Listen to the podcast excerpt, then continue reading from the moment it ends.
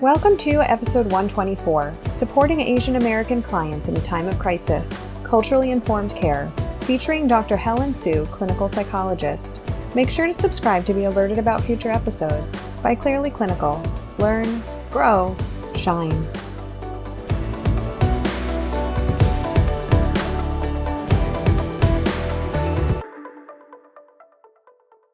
Hello to our listeners. My name is Beth Irias, and today we're going to be talking about a topic that I know is in many people's hearts and on many people's minds right now. I am delighted to be joined by Dr. Helen Hsu. She is a lead outreach clinician and liaison to the Asian American Activity Center, as well as a lecturer at Stanford University. She's also the past president of the Asian American Psychological Association. Thank you so much for joining us today, Dr. Hsu. Great. Glad to be here.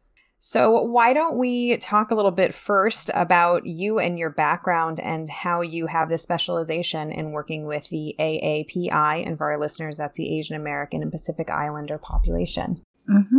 Um, I myself, I have a PsyD, and I knew I wanted to do clinical psychology. Um, coming out of a fairly research oriented undergraduate program, I realized, yeah, that's not really where I want to be. I want to serve communities that are traditionally underserved. And I actually did not intend to specialize in BIPOC, so Black, Indigenous people of color, or Asian Americans. But the further I got my training, the more I realized a lot of clinical issues, family issues were not being addressed and people were being underserved. Um, my family, myself, I'm an immigrant from Taiwan of Chinese heritage. So I really understood a lot of the intergenerational issues that clients were facing, that we were seeing, like people were saying that they had a hard time finding therapists who understood um, some of the cultural factors that were really important in therapy. Absolutely.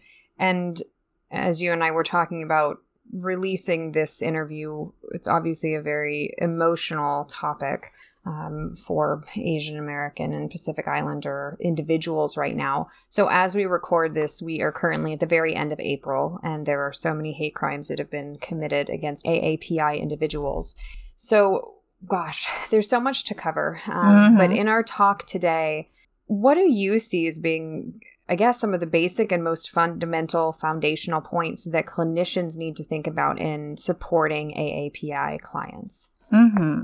There's a lot to cover. I guess first is just even understanding the community. Um, so maybe we'll have time to talk a bit about understanding the communities and then what are the current issues and how they've actually existed historically, but tend to flare up at certain times like now when we're in crisis. Let's talk about the current flare. I think mm-hmm. few people can speak better to it than you can. There's so much. Um, I mean, uh, gosh, I was driving to work today and written on the back of somebody's car was Stop Asian Hate. Right now, when there is so much active quote unquote Asian hate, where did this come from that there's been this new immersion um, of hatred toward AAPI? Mm-hmm. There's a pretty clear body of research looking at just internet activity, which is fascinating, that showed how as the COVID 19 virus started to spread, especially during the time early on when people didn't know what was really happening. Um, there was an origin believed to be in Wuhan in China that suddenly there was an explosion of xenophobia, scapegoating, um, negative stereotyping and blame. and so, anecdotally, a lot of us in community service knew that this was going to be a big problem. So, for example, the Stanford Anti Asian Harassment website is something we created last year, knowing that we were already hearing incidents were going up, people being harassed even on campus, uh, in the community. And so the internet research had shown too that every time that slurs were used, racial slurs, um, that they spread like wildfire and were amplified across the internet. And so there's been a clear increase with that kind of blaming language to our current present day. And you know, it's actually not new in US history. Um, actually, this concept of quote unquote yellow peril, scapegoating, and blame existed in the 1800s. Um, So there have been periods of time that this is not new racism, um, treating Asian Americans as a perpetual foreigner, even though we have like fourth and fifth generation Asian Americans, people who've never been to Asia in their life, who don't speak any other language, you know, serve in the military, the PD. So I think the diversity of the group is something that gets confused and lost a lot too. Um, the fact that APIs always feel judged by phenotype, so how they look, um, and that that becomes an easy target for racism, as if they're somehow less American or a perpetual foreigner is a common microaggression experienced by Asian Americans. One of the things you mentioned was a term yellow peril. Can you speak to that and explain what that is for our listeners? Mm-hmm. Yellow peril was a, sort of propaganda campaign in the 1800s that tended to, it was in reaction to a large influx of Chinese immigrant labor and tended to have stereotypes that were familiar to what people might hear now that somehow these people were um, carrying disease or could never blend in or fit in. And it's always mixed up with a little bit of economic stuff too. So even in the 1800s, a lot of the resentment toward immigrants was as a labor force as competition. And in the present day, some of the research on microaggressions toward Asian Americans has a strong component also of economic resentment or threat. So there, there is a theme through uh, U.S. history. Present day, here we are still very much in the midst of the pandemic. You and I could spend quite a bit of time, I'm sure, talking about some of the language that's been used politically that has contributed to the phenomenon that we're seeing right now for many therapists, particularly those who are outside of the community and don't have a visceral awareness and understanding of what it's like from the inside out, we are talking about so many different cultures, so many different languages that are all squished into one acronym. Can you speak a little bit about the considerations and cultural differences within the AAPI community knowing that that is a loaded question that asks mm-hmm. for a lot mm-hmm. of information in a short amount of time. Yeah, I've got a lot of practice. So, a really great place for, of course, every clinician to start is how does your client self identify? Because if one way to think about Asian Americans, Pacific Islanders, we're more like a coalition. We're not really an ethnic or racial or even cultural group. Um, so the author Cathy Park Hong called it more a coalition, and I think that's the best description. Uh, she's the author of Minor Feelings, by the way, which is a fabulous contemporary book to get an understanding of um, really good, thoughtful essays on the Asian American experience. But we're talking about dozens of countries, dozens of languages, religions, so countries of origin. So as a clinician, I would say trying to just, as you're doing your assessment, actually how does your client self identify? Are they an immigrant, like I am? And there's still a difference between an immigrant who came as a toddler, like me, and someone who came, say, as an adult or as an international student. Um, they may not align themselves with the Asian American identity. Some people are like, no, I'm definitely Korean or Hmong American. You know, I don't feel affiliation with the other groups. And then that's where they're at. I also don't always use NHPI, Native Hawaiian Pacific Islander, because they're actually also their own completely unique group. They're often with us, um, lumped with Asian Americans, um, and it's a great part of a coalition. But I also want to honor that Native Hawaiian Pacific Islanders, in other respects, are more like indigenous communities. So, really wanting to honor that as well. Or there's also another acronym called APIDA, Asian Pacific Islander Desi Americans, and Desi really acknowledges um, South Asians. So, kind of just getting a feel for where they're at, because you might look at somebody and just say, okay, they're Asian or they're Asian American, but actually, there's all this depth at how they see themselves. Are they third generation? They could be fifth generation here. Um, one of our fastest growing demographics is also like mixed heritage children and communities, um, and also transracial adoptees. So really getting a clear sense of wanting to understand and being extra careful not to make assumptions um, based on phenotype. That phenomenon of phenotype, that's the source of so much discrimination that faces this community as a whole right now and in the past. Can you speak to that part of being assigned a certain identity because of the way you look? It's a common thing that comes up in therapy that a, a perfectly well intentioned therapist might just make an assumption. And so I've heard stories about clients saying, like, well, I feel like, or, you know, not just in therapy, but in, in places in my life, people act as if, based on my face, they think I don't speak English or something. And it's like, dude, I'm a third generation, like American, you know, from Stockton or something. Um, and so all the things that get attributed and then how people get lumped together and it has consequences, right? So for example, some of our smaller groups, so it's really important too that we're a super bimodal community. And what does that mean?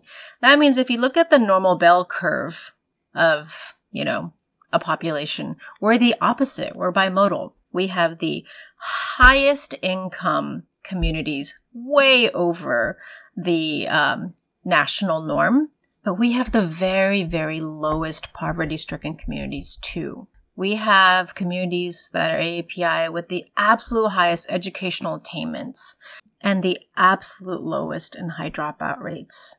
Same thing for home language, English proficiency. We have communities with, again, high education, high advanced degrees, high English proficiency. And then we have super linguistically isolated communities that are really, really um, living in poverty, hard to access services. So we're so bimodal and that causes a lot of confusion. So, for example, in communities that are really struggling with more issues, perhaps because they came later or they came as refugees, they have more trauma, less resources, they often feel invisible when people assume, oh, you're Chinese. You know, it's like, no, I'm not Chinese. I'm, you know, from Bhutan or I'm from Burma or I'm Hmong. And, and so their needs may be missed. But on the other hand, we're also trying to figure out what are the needs like with the model minority myth, which is really harmful. It's this idea that, oh, you're all rich, you're all smart, you're doing well. But that hides real needs in the community. And again, it blends us all together. A really sad case of, you know, how this works is a hugely politically gal- galvanizing event for Asian American communities was in the, I think it was 1982 was when Vincent Chin was murdered. He was a Chinese American man, and he was mistaken for Japanese by two laid off auto workers who blamed Japan for losing their auto jobs. And they murdered Vincent. And so it's a good example of, too, of how we've come together as coalition realizing that in the US, we're often mistaken for the same anyway that phenomenon has carried over today in the attacks we've seen against individuals who were perceived to be AAPI but were not, who were mm-hmm. Hispanic or or of other origin. Mm-hmm. What do you think some of the features about Asian American communities are most important for therapists to understand? One is definitely those those demographics, so not making um, so being very thorough with assessment. Um, of course, we all would assess anyway, family of origin, what have you. But I think in keeping with the model minority myth and also how we've sort of been socialized, I think culturally and in the US, Asian Americans have a tendency to not speak up a lot about experiences, um, tend to try to focus on work as a way of gaining legitimacy or recognition or competency. And in fact, that's kind of where we're at some of our struggles now. What I've noticed too with a lot of Asian Americans who are now grappling with anxiety and anger and fear um, in this climate of hate is that many of us don't have a lot of experience articulating and talking about racism and microaggressions compared to, say, our Black colleagues and families and friends. Um, it's less talked about. Culturally, there's often an issue of handle things in your family. Don't talk about things that are difficult. Um, just focus on your work. So we're not even well equipped to articulate some of what we've experienced, except now you're seeing a huge explosion in people actually really expressing about and writing about and sharing, and an explosion of AAPI seeking therapy.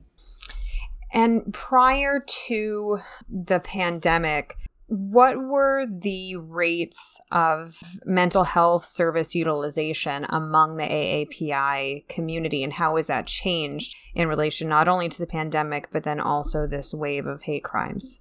I believe it's Mental Health America that had published an infographic a few years ago about how, if the general population, about 18% of people were seeking therapy for APIs, it was something like, I think it was less than half, like 8%, you know, and it wasn't because we have less needs. It was a combination of cultural stigma, not being able to find um, or access services um, was a, a big barrier. You know, there's barriers about like financial, insurance, language, and then you add on top of that cultural, like, um, competence and humility, that, that adds a lot of sort of barriers to the path. One thing I saw recently on social media was a conversation between clinicians about paying extra attention about what um, what uh, specification somebody is looking for in a therapist and how it came up was someone was seeking a therapist of east asian descent mm-hmm. and then there was a lot of confusion about what east asian meant can you speak to why that difference is important for us to be keeping in mind when we're referring so that people on the outside of the community are not committing those same assumptions and lumping everybody together? Yeah, as clinicians, I think we always walk this fine line of like, we want to be very specific and careful in our assessment without trying to make somebody spend a whole bunch of time educating us. But I think there is a way to respectfully ask someone, you know, I want to be really clear what you see as your most salient identities because it might be that you are, say, Thai American, or it may be more salient to you, you know, about the fact that you are a child of refugees and your your income level, or it might be that you're queer um, or live with a certain disability. So, being really careful with that and the reason someone might specify East Asian is that within AAPI communities, there is a growing awareness too of wanting, for example, East Asia generally refers to, say, China, Korea, Japan, the the big the big ones in the in northern Northeast Asia, right? And and those cultures are really different than say um, southeast when we're talking about Vietnam or Laos, um, or if we're in India or Pakistan or Sri Lanka. They're geographically on different parts of the equator. They're culturally very different. And what about the Philippines? Um, that's a huge community in the US, one of the largest API communities. And there's also people speaking up that, for example, the, let me think, the six largest AAPI groups in the United States are Chinese, Indian, Filipino, Korean, and I believe Japanese. And so a lot of times people will talk about Asian Americans and they're talking about these groups, but that leaves out a lot of other people. So you may have someone who's like, I'm seeking an East Asian therapist because I want somebody who understands those family dynamics or cultural pieces. But for example, there's a movement called, like, they created a hashtag on Twitter, hashtag brown Asians exist, where a lot of Filipinos and South Asians are really speaking up about the fact that there's a lot of articles written or work done that talks about Asian Americans and leaves them out completely, even though they are two of the largest groups of Asian Americans in the United States. I appreciate you breaking that down let's talk about when Asian Americans seek therapy. I'm curious, in your eyes, how has that changed more recently? I mean, I have seen on social media an explosion in request in result or as a result of the vicarious trauma and the fear mm-hmm. Um, but before that, and how has it changed? What are the main concerns that generally the Asian American uh, individual or family is going to be bringing into therapy? So, before the explosion in violence and harassment, we already were starting to see slightly more Asian Americans seeking treatment, which I see as a positive. Um, there's definitely a generational difference. I think we're seeing that across the board, right? That young people are much more willing to talk about mental health, um, talk with each other on social media. So, that is a positive. Although, since the, I believe, late 70s, Stan Sue had done a major research survey that looked at first contact with the mental health system. And for decades, it's held true that for most Asian Americans, their first contact was emergency. So they weren't coming sooner and doing more preventative work, which is, of course, what we would like to see. And so that's changing very, very slowly. Um, before this escalation in violence, we tended to see a lot of people dealing with intergenerational issues. That that was huge. What do you do if you're raised by people who have had severe trauma, who may have had immigration stress, who have massive intergenerational issues, who may have a language barrier within the same home? You know, I've literally talked to people who are like, I don't, I can't even have a proper argument with my dad because my you know, Korean isn't good enough and his English isn't good enough, and we just both get so frustrated. so, a lot of intergenerational issues and issues around, yeah, immigration stress, trauma, um, microaggressions in the workplace, identity, those kind of things. And then now, in this past couple years, we're really seeing like skyrocketing anxiety, um, fears for safety, and what seems most painful is not even just fear for personal safety, but really feeling worried and protective for elders and for kids dealing with bullying and harassment. And the pain that brings up about wanting to protect the people you love, feeling unfairly blamed for things, used as a political scapegoat, um, and it's brought up identity issues too that people struggle with. You know, there are many US born Asian Americans who've just never had to really question where they belonged in life that are now finding themselves singled out in a way that maybe they haven't experienced that much before. Depending on where you live, APIs maybe experienced a lot of microaggressions or racism their whole lives, but others really didn't. Can you speak to that a little bit and how that's been different for different populations, different um, states, different zip codes. I'm sure, I mean, there's a huge difference in that experience, but can you speak to that as a whole? I mean, imagine a young person who, say, goes to school in San Francisco or Fremont, California, right? If they're Asian American, they are used to the fact that there's plenty of other people and lots of different diversity in their school. Um, and that if there's some things like cultural or family traditions that they have, that there will be somebody else who also shares that, right? Um, they live in a city with huge cultural festivals, for example, um, and easy access to all kinds of like food or places of worship, where we've had people who've grown up where maybe they were the only um, Asian family in town or at their school, and they were always made to feel that something was wrong with the way they ate or how their parents looked or that they spoke another language. And actually were really raised with a sense of feeling somehow less than.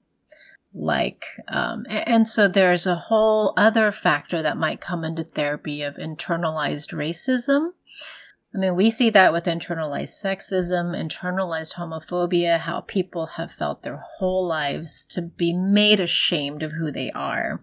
Um, and so there's a lot of reclaiming like a healthy sense of self if you've maybe never seen models of that, and also getting very negative messages. There's also what uh, my friend EJ Ramos has written about colonial mentality, that some of this is intergenerational right? Like some of my students have internalized racism from going to an all white school and always feeling like the one left out all through, say, high school or whatever formative years. some of our families suffer colonial um, mentality, which EJ talked about. When you come from a culture that maybe has been colonized, um, oppressed for generations, are you raised with the very ideas that somehow, oh, being darker is terrible or, um, you know, Western beauty ideals or education is somehow better? And so those are topics that people really do explore in the therapy room as well. There's so much here that we can talk about. One of the other considerations that I think is very real, particularly for Asian women, is the sexualization of Asian women. Can you speak to that consideration and what clinicians need to keep in mind when working with a female identifying AAPI person? Hopefully, you've all been reading quite a bit about Asian women raising their voices following the Atlanta like horrific murders that specifically targeted three Asian businesses. Um, and I think that plays into a lot of what a lot of us have experienced our whole lives in the United States of and it's a it's a there's two sides of this coin the explicit sexualization of Asian women and girls and the explicit demasculinization of Asian men and boys, right? So this is a systemic issue and it's quite complicated. Um, but if you think of it this way, so many of the images we see in popular media, right, we always tend to depict like the Asian man as like the tech guy or kind of nerdy.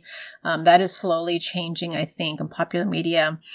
A lot of powerful media has always depicted the very few times that you might see Asian women um, in movies or whatever, they were often like war movies. And so there's a very complicated history about US imperialism and colonialism in other countries that often encounters with Asian women in those kind of terrible wartime conditions. People, for example, may have been sex workers to survive, you know, and it didn't represent actual Asian women at all except for in this one very narrow slice of history. But it spread into this dehumanizing fetish that if you talk to Asian women and girls, they'll often say they've experienced all their lives. So, and again, the like confusion of who you are. So I've certainly been in the street and had people screaming konnichiwa at me. And it's since I was a child and I was like, what? and it's like, oh, they think you're Japanese or they're trying to hit on you because they have some weird Asian fetish, you know. So we talk about yellow fever as being this like gross fetishization.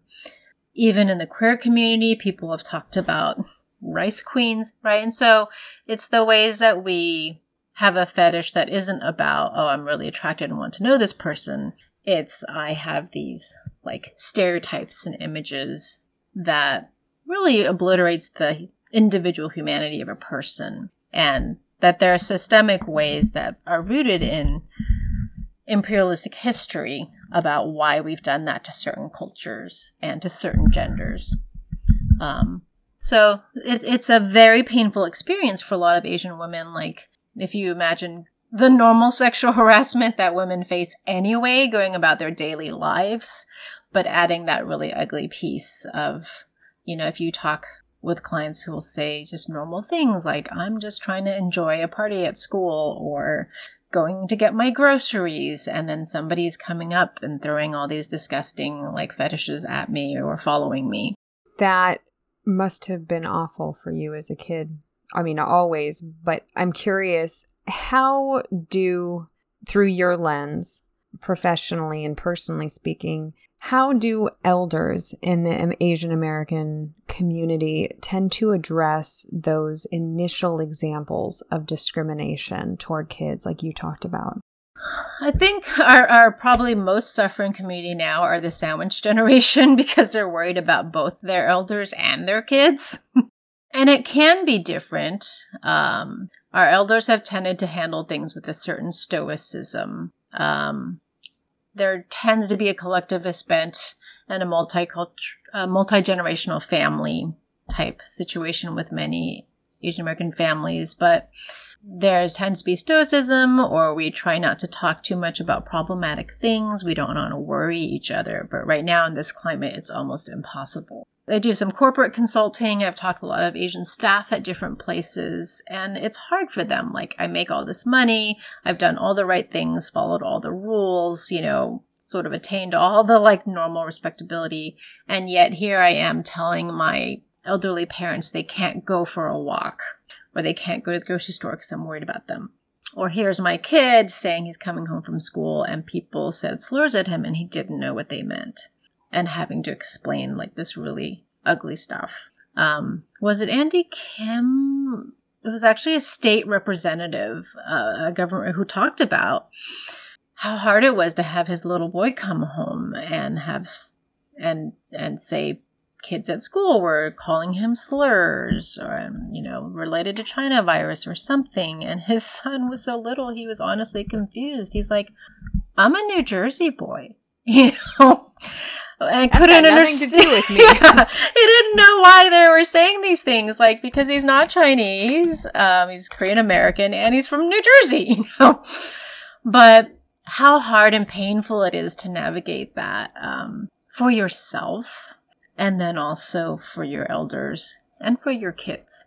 For many marginalized communities, the habit had been to keep a, keep a stiff upper lip mm-hmm. to not talk about it, to acknowledge it happened, but otherwise move on. Typically, Asian Americans pursue therapy at a rate much lower than their white counterparts.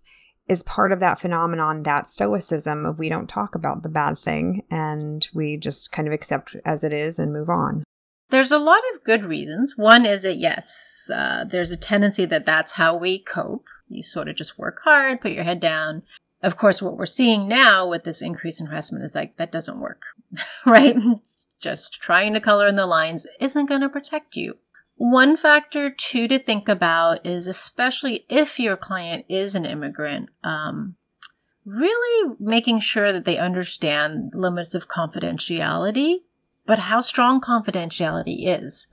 So, for example, I've worked with some immigrants that came from China that the laws are not the same for therapy there. And so they actually really liked the fact that here I would be fined thousands of dollars, you know, and be in serious violation if, if, you know, so they, they really trusted that the confidential laws here were different. So some people come from countries of origin that don't have the same kind of laws or licensure boards. So that's also a fear, right? Would people find out? So really as therapists, really soothing those fears, like, hey, explaining this is how it works here very carefully. Um, there's a tendency to feel that things should be solved within a family. So I think for most communal cultures, there's that tendency. Um, and hence, often by the time an AAPI family comes to therapy, it's already been going on for some time.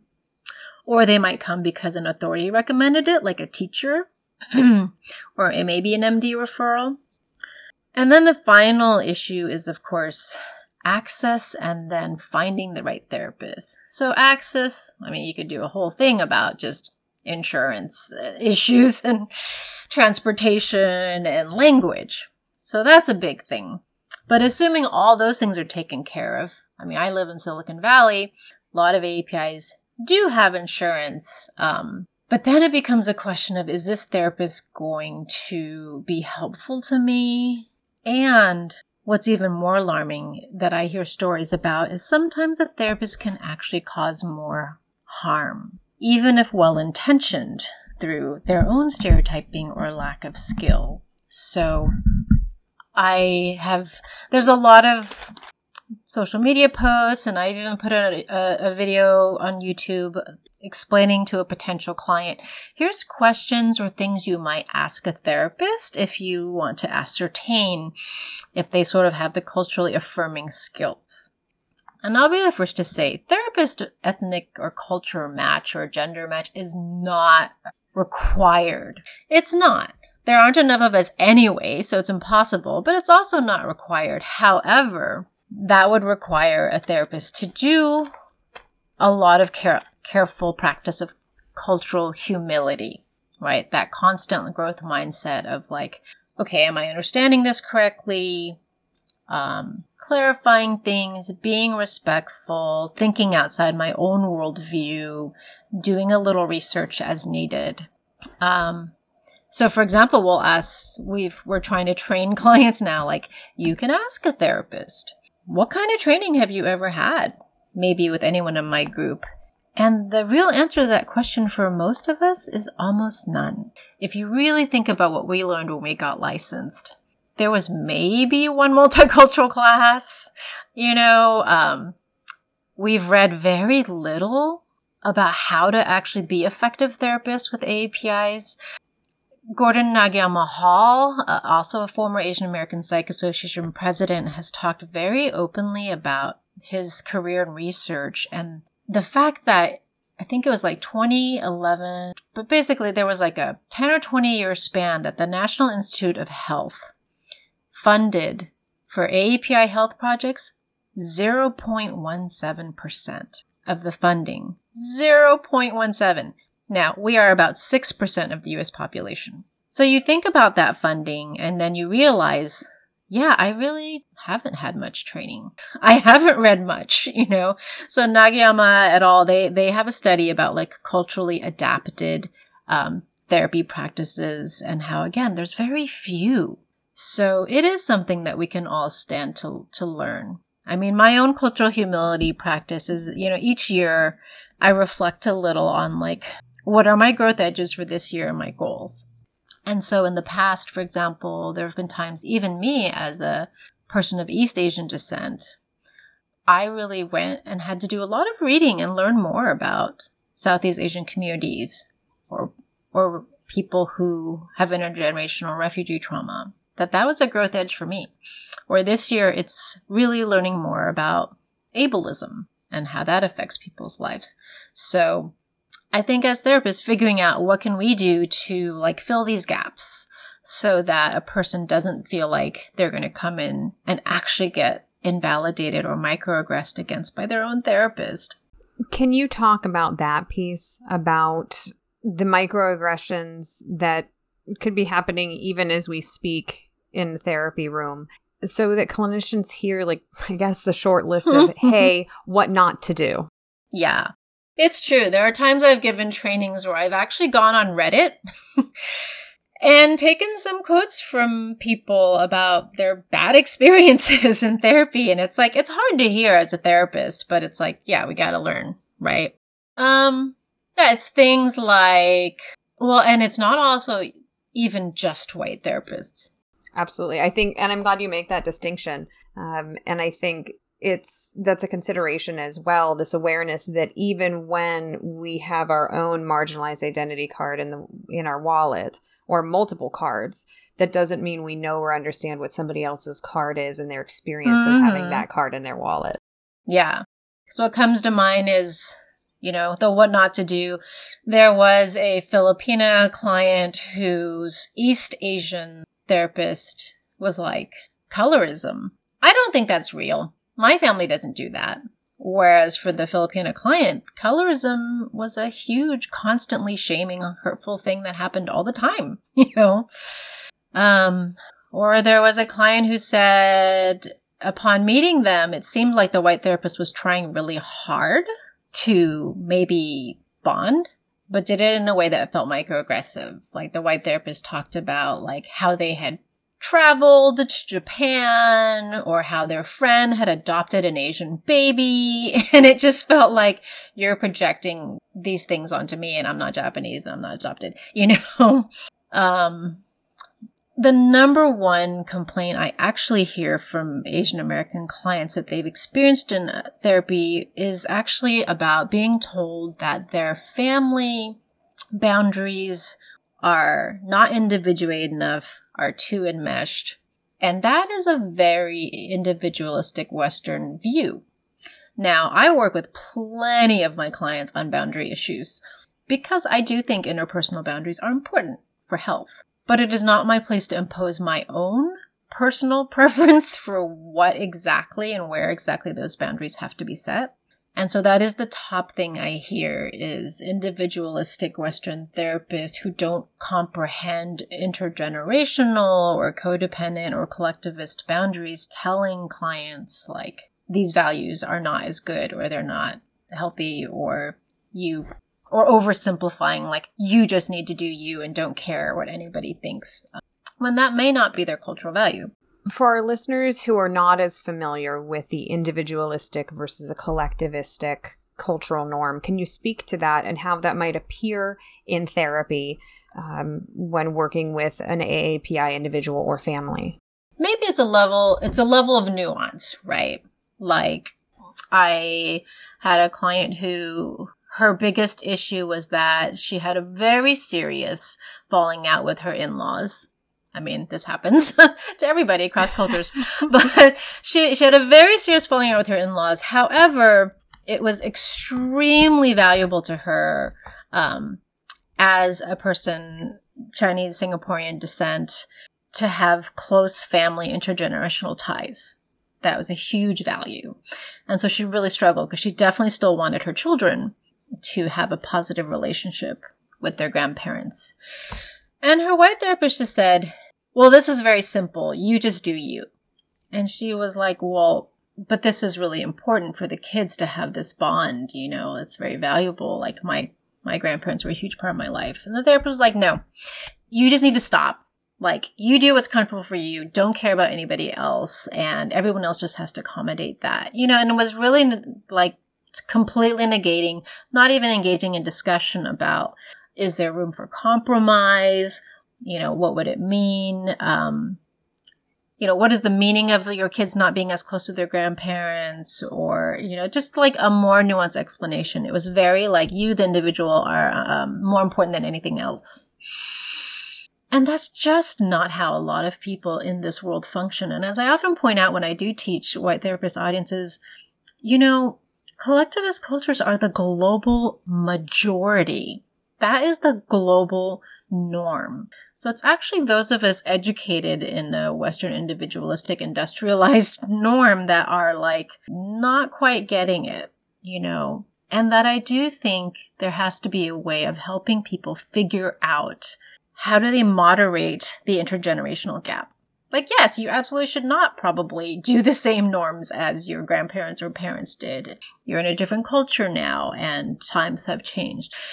However, where that compromise takes place for each person is a very individual choice that they have to figure out what suits them and their family rather than just saying this is just the one way. You and your family just need to do it the you know western therapy model way. Like yeah that's not really going to work. That said knowing that my goodness, as I'm thinking about it, so many different models that we use in the United States are so big on like boundaries, boundaries, boundaries, mm-hmm. and are so different for many quote unquote Western therapists that have had this individualism. I guess they've really been marinated in it. Mm-hmm. How do they need to frame and approach therapy differently when working with individuals from collectivistic cultures?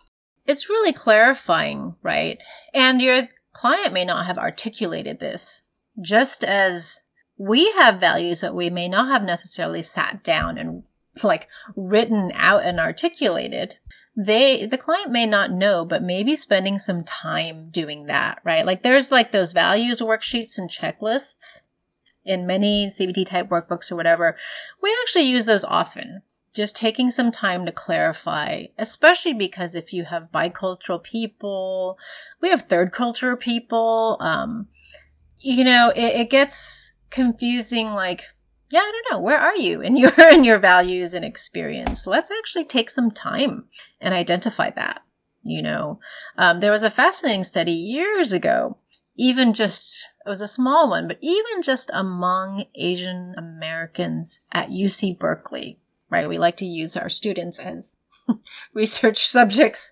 But that they had found even a difference between US born Asian American students and those that had immigrated, even if they immigrated early. And it was something like it boiled down to if you ask the American born ones what's the meaning of life, they generally tended to respond much more similarly to individualistic Western people, it was like, oh, the pursuit of happiness, you know. Whereas immigrants tended to say something like, to do something worthwhile, to be of value, to make my family proud, you know. And that's a small but important core way of identifying yourself. Sitting with that idea, particularly right now, and I'm imagining myself as a white therapist sitting with a person or a family who's Asian American, how do we best make space to feel and talk through the gravity of what's happened to the community in the last few years? I think the the ability to sort of validate and sit with a lot of ugliness, it's difficult for everybody and even for therapists. Right? I think sometimes there's a defensiveness that can kick in, you know, and that's a whole other Robin DiAngelo white fragility discussion. But right, but really just trying as we as therapists can do well to try and sit with and listen what is the experience without jumping in because I've yeah, I've heard clients say things like my own psychiatrist said I was overthinking um, and basically invalidated that this hate crime had happened to me, you know, or showed a real lack of understanding, like, oh, but you're Asian. It's not like you face things like Black people do.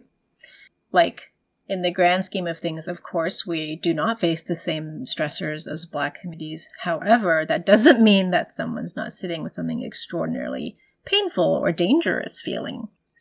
And there is a powerful role. Sometimes, you know, when I said culture match is not required, Sometimes people in small communities explicitly want a therapist that's not in their community. I've worked with very small communities like Afghani and Cambodian. They're very small communities. They sometimes really do want a therapist who's not affiliated. And then sometimes it can be very powerful to have a white therapist validate something that they feel invalidated for. Like I'll always remember a young client who struggled a lot with feeling like his parents. He had a lot of, I think, internalized shame, internalized racism. He felt embarrassed his parents didn't speak English well. He felt resentful that they weren't as affectionate as his white friend's parents, you know. And for him, it was really powerful to have a white therapist say, you know, it seems like your parents do all these other things to show love. Like, what do you think it means when they send you food packages and pay your tuition and keep asking about how you slept? Or, you know, like, so it can actually be very validating um, to have a white clinician actually acknowledge things like, okay, your family does things differently, but it's still valuable and um, just as good. Or like, yeah, I do see how this is horribly unjust, what's happening in this community. And you're right. Um, we should talk about, you know, how you're coping and what your rage is about or what are the resources we can bring as you learn about how to protect your kids against bullying, or maybe that you want to take a more active role in social justice because it helps you feel empowered at a time that things feel really hateful. But yeah, validation is huge, right? Not buying into like the very limited range of what we know. And I think sitting with cultural humility and growth, it's difficult sometimes, but it's hugely important. And even as a within the Asian American community, I'm the the the majority dominant, right? I'm an East Asian person. Um, I've had to really sit with like, okay, I need to learn more about the path of Tongan Americans in this country or people from Laos. Um, I didn't even know about Hmong people until I started working at Asian Community Health Services in Oakland. So we all have growth areas and being really, really open about that. And that includes just trying our best to set a therapeutic space where the client can feel okay to give feedback. And it might not always be verbal feedback because not every culture is comfortable face to face verbally confronting someone who may be an authority figure. As you were talking about that, I was thinking about what you had said about a referral from a teacher or from an MD and that idea as well with authority. I've had the experience I do not have a doctorate, uh, but I have had the experience, particularly working with the AAPI community, being given the title doctor and saying, nope, just a therapist, mm-hmm. master's level. Uh, but I think it draws attention to that phenomenon and the awareness of power differential in the mm-hmm. room. And that's also kind of part of the culture as well. Yeah. That hierarchy is a really big deal, you know, and it's really ancient but we can really play a role in being like um, so yeah for example some asian clients have there was an asian international student at columbia i think who'd made a video about how she never said anything when she was unhappy with her therapist but she would fill out the like evaluation mm-hmm. you know and so are there ways they can give us feedback or how we respond to it right i've had clients say like no actually my family does this or but and and and you know and just being open to being like oh like i apologize. Like i was mistaken or i made an assumption. Right? And hopefully really demonstrating that there's space for that in this relationship.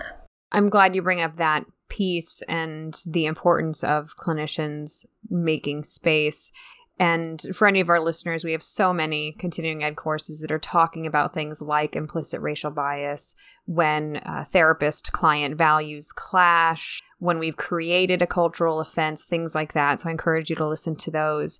One of the pieces that's coming up for me as we're talking about this, Dr. Helen, this community right now is reasonably scared.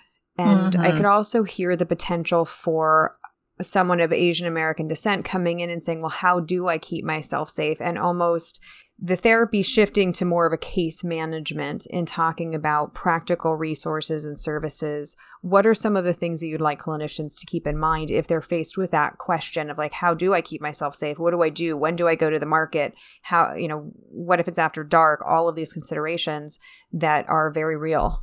I mean, I think it is a good time for all clinicians to read up on resources and practicalities. It will, of course, vary depending on where you live.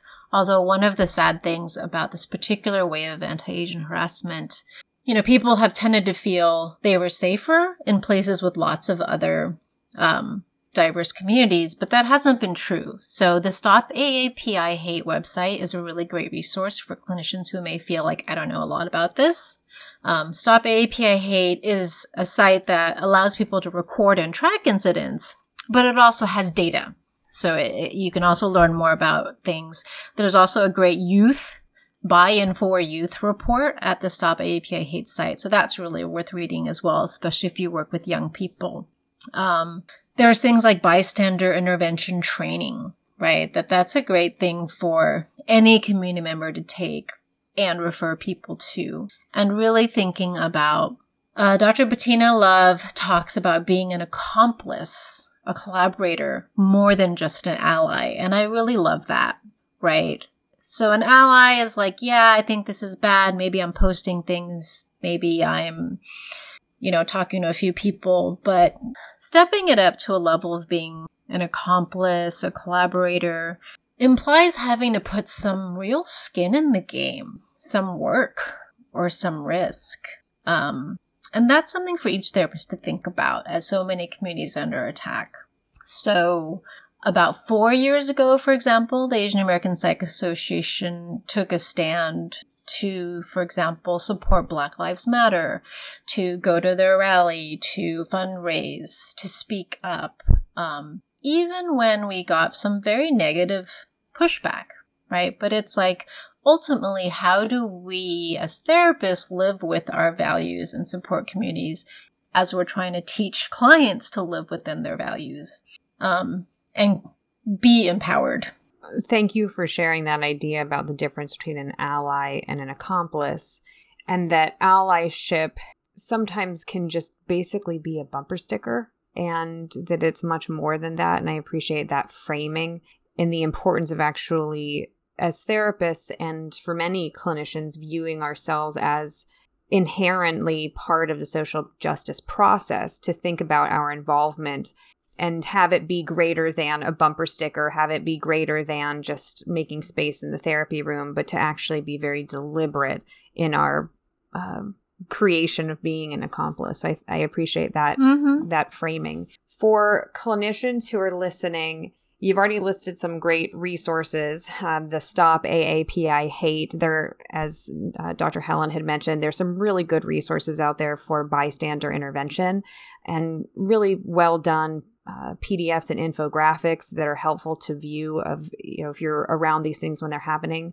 What are other trainings that you would want other clinicians to go to that you know personally are, are really good?